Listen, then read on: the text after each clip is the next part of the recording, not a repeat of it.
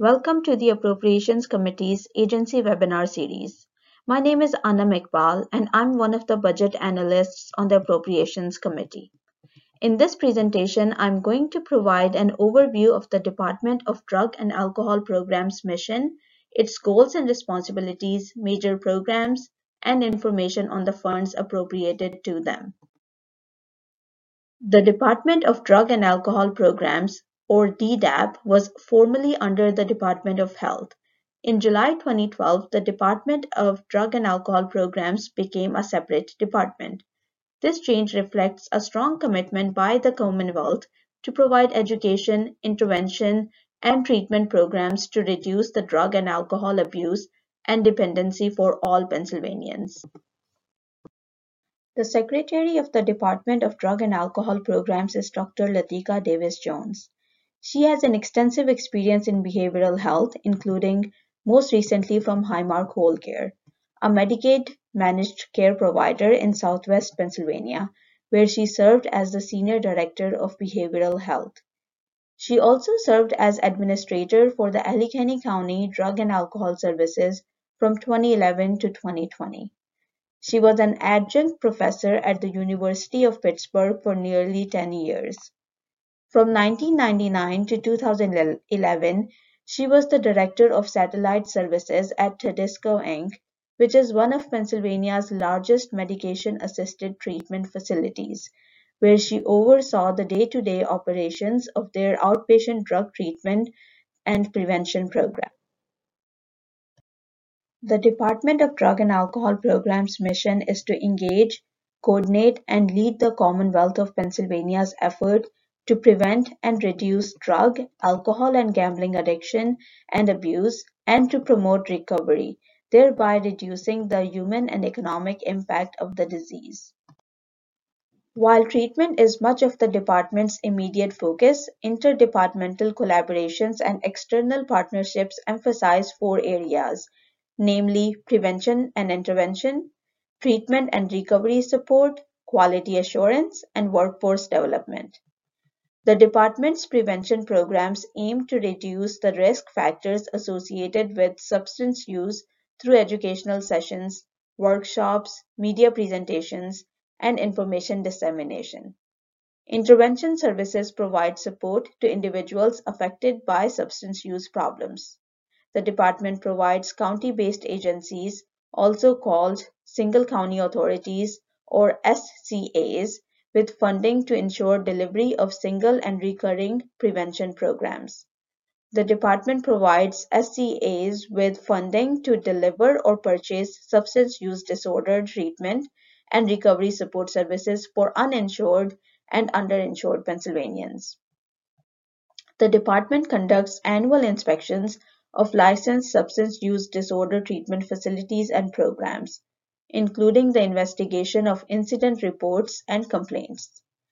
The department began licensing drug and alcohol recovery houses in 2022. Recovery houses offer individuals recovering from substance use disorder a safe and supportive substance free environment. The department's focus on workforce development includes education and training on prevention intervention, treatment, and recovery support services.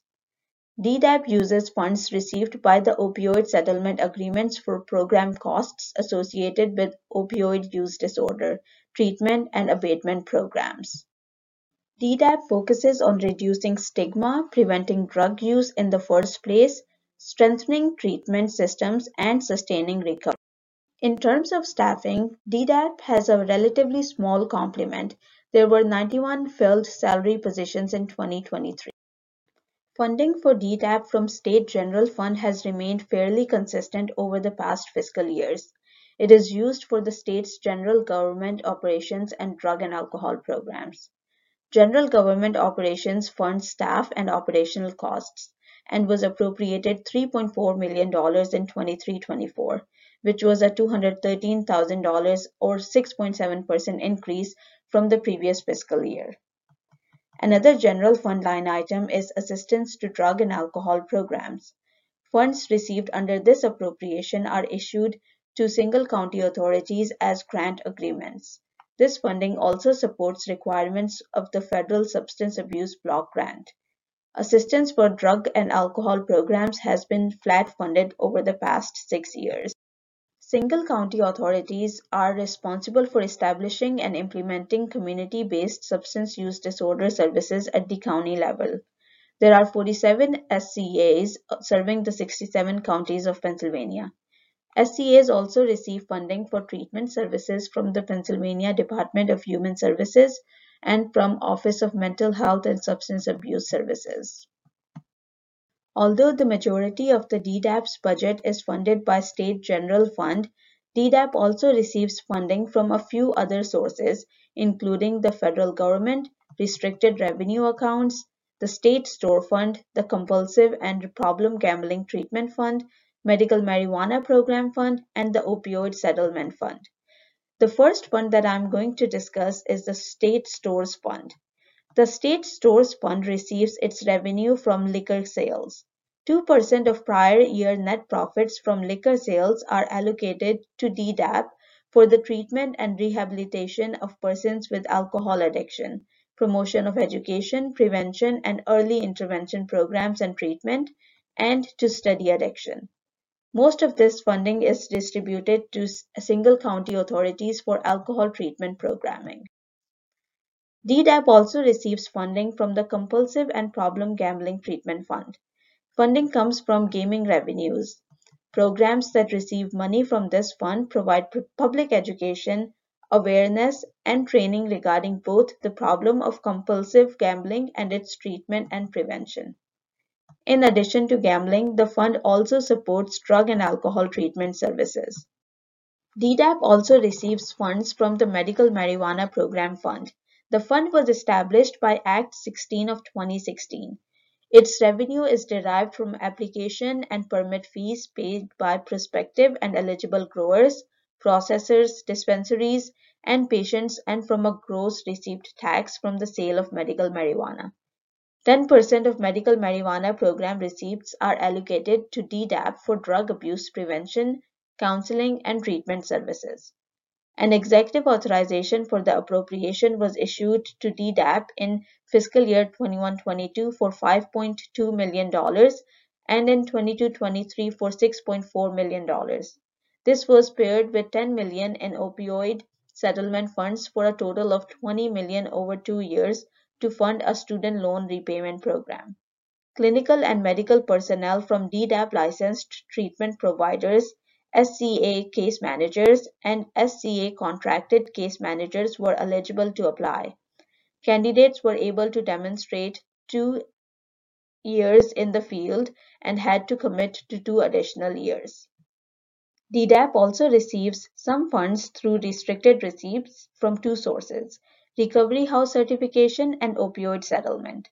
Recovery House certification collects $250 in application and renewal fees for Recovery House licenses. These funds may be used for the operations of Recovery House license. Act 59 of 2017 requires that DDAP license or certified drug and alcohol recovery house that receives referrals from state agencies or state-funded facilities or who receive federal or state funding. These homes, which don't offer formal treatment such as medical prescriptions or counseling, can provide important support early in someone's recovery as they are trying to find new jobs and taking on new responsibilities. Certification efforts began in December 2021. Collections pay for the certification process. The 21-22 Fiscal Code or Act 24 of 2021 established the Opioid Settlement Restricted Account. The account is funded by monies received by state agencies as a result of a legal action relating to opioids must be deposited in the account. Funds in the account may only be used upon appropriation by the General Assembly. The governor's executive budget appropriated $13.6 million from this account for 23-24. The funds are required to be used to support the delivery of prevention and treatment services. Some opioid settlement fund has been used for a number of purposes.